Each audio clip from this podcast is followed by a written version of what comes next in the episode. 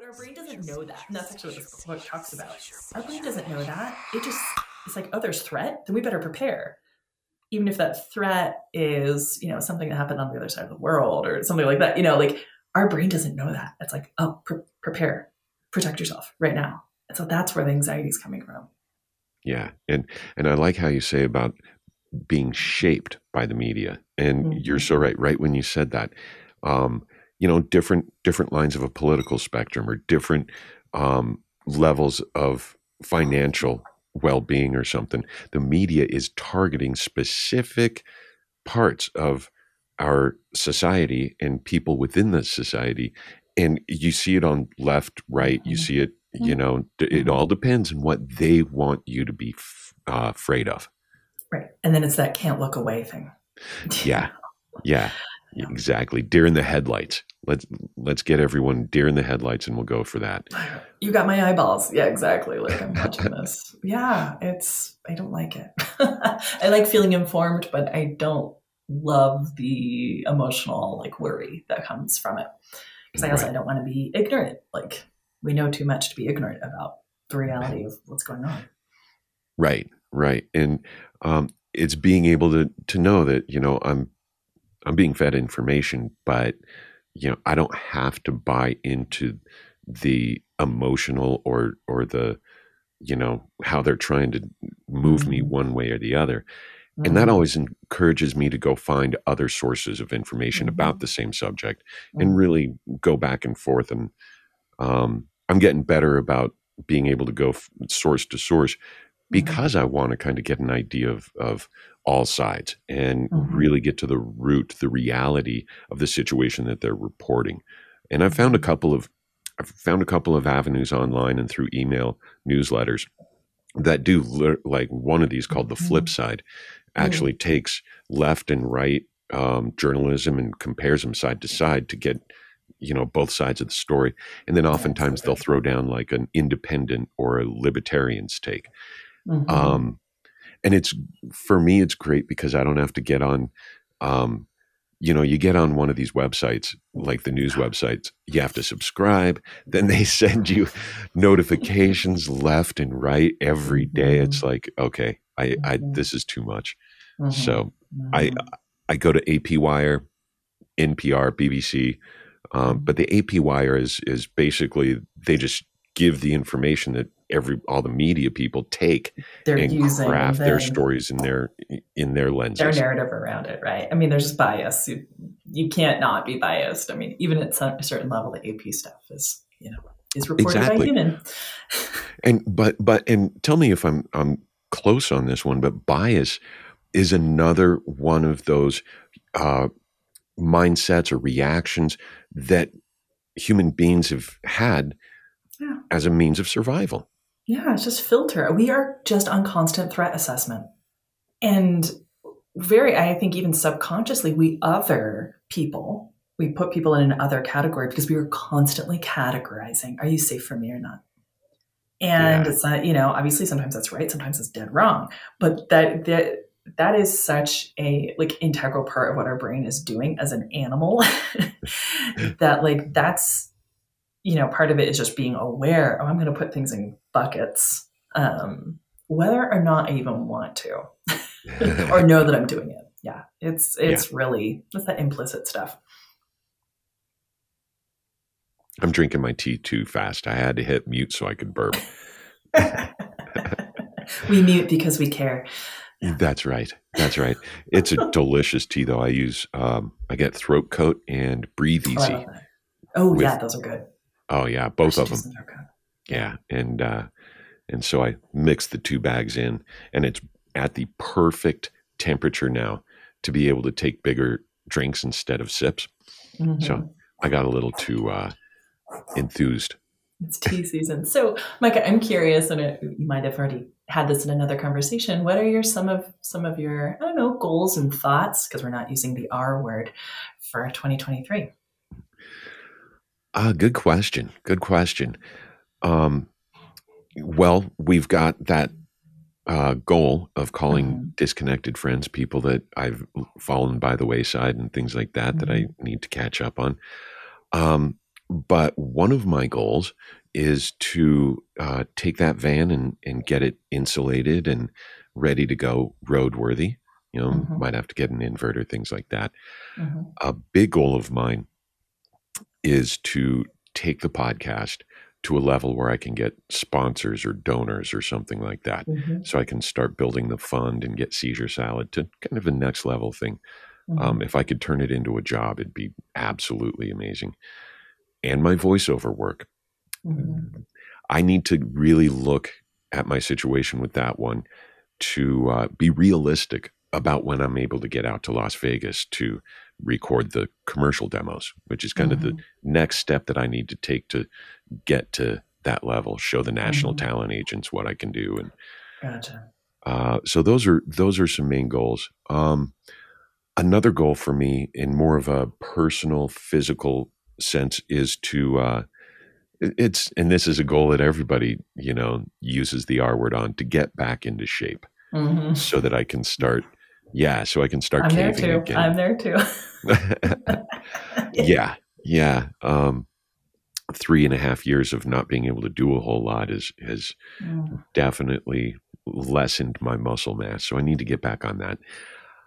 And I'm trying to put together realistic steps and mini goals mm-hmm. within that goal. And mm-hmm. because a goal of getting back into shape to me is like the guy in the pit asking that I just need to be loved. You know, yeah. It's so, it's such an ambiguous term that can mean something to a bunch of different people. You know, do you want to build yeah. muscle? Do you want to get your cardiovascular kick? And like getting in shape could mean mm-hmm. different things to everybody. So if mm-hmm. I give myself smaller goals and say, mm-hmm. I want to be able to hike 20 miles by end of summer. Well, you know what you did there? You made it do you know the acronym SMART? You made it a SMART goal. It's specific, it's measurable, it's actionable, it's realistic, and there's a time. SMART. Ah. So actually, so what you did, you took a very vague goal and you very smartly made it specific. I mean, I always remember the first two, specific and measurable. You know, I'm going to hike a 20-mile, you know, hike, da, da, da. And by this time, that's realistic. It's actionable. It's all of those things. And then it's, I don't know where this acronym comes from, but it makes things actually much more realistic to actually do.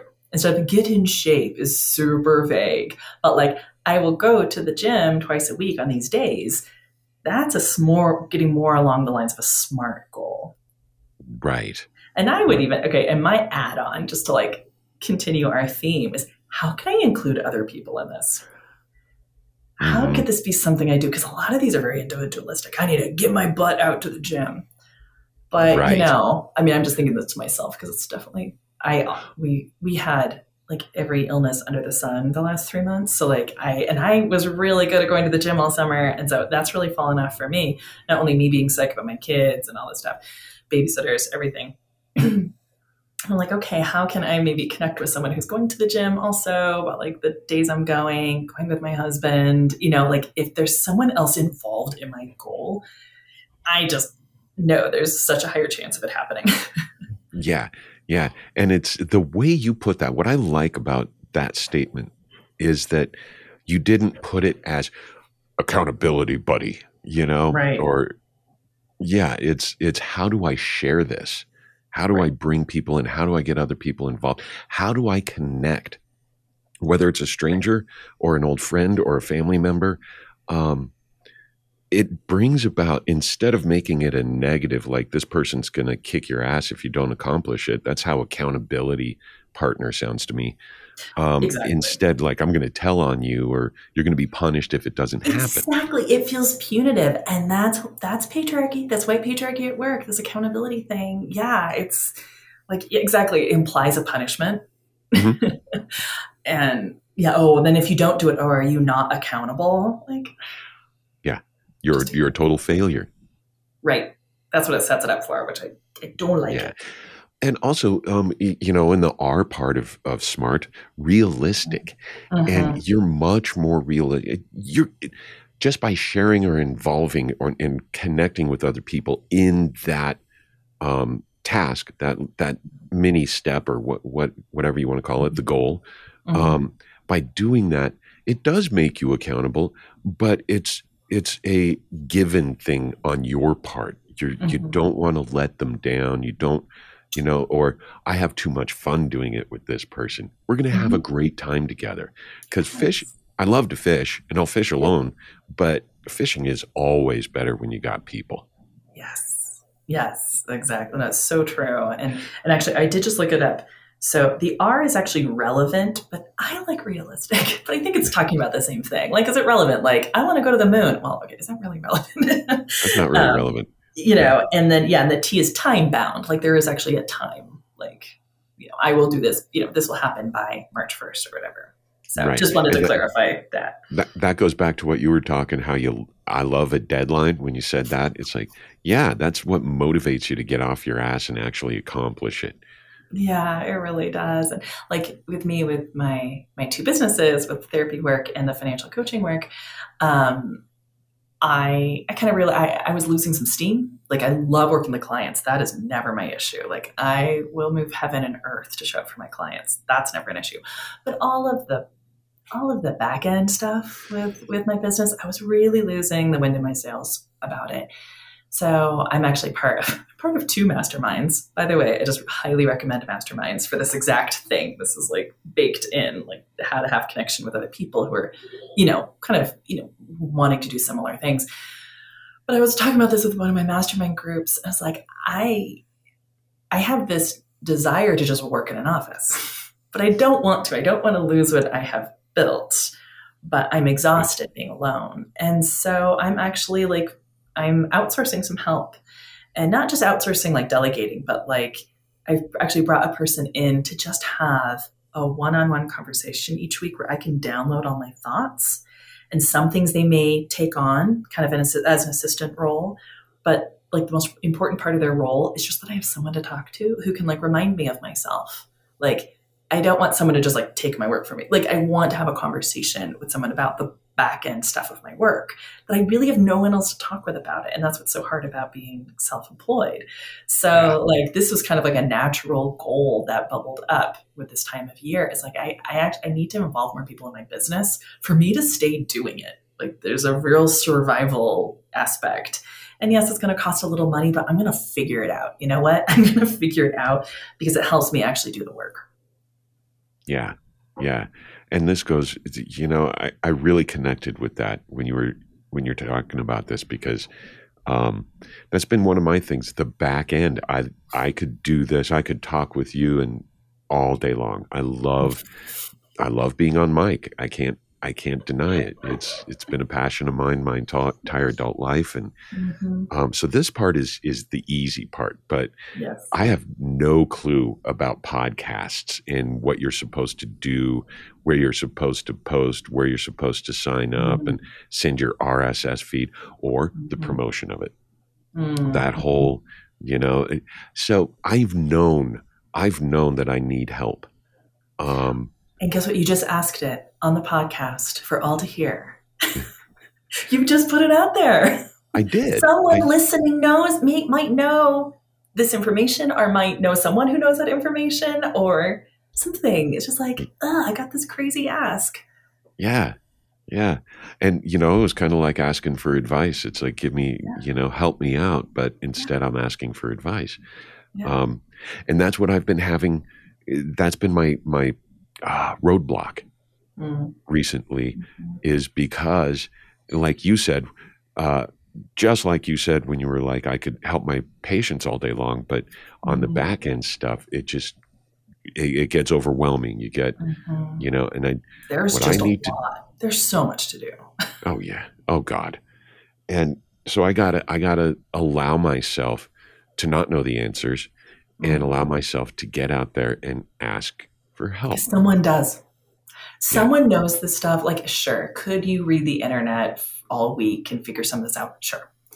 But, or you could have a 10-minute conversation with someone. They're oh, here's what you do. Bop, bop, bop.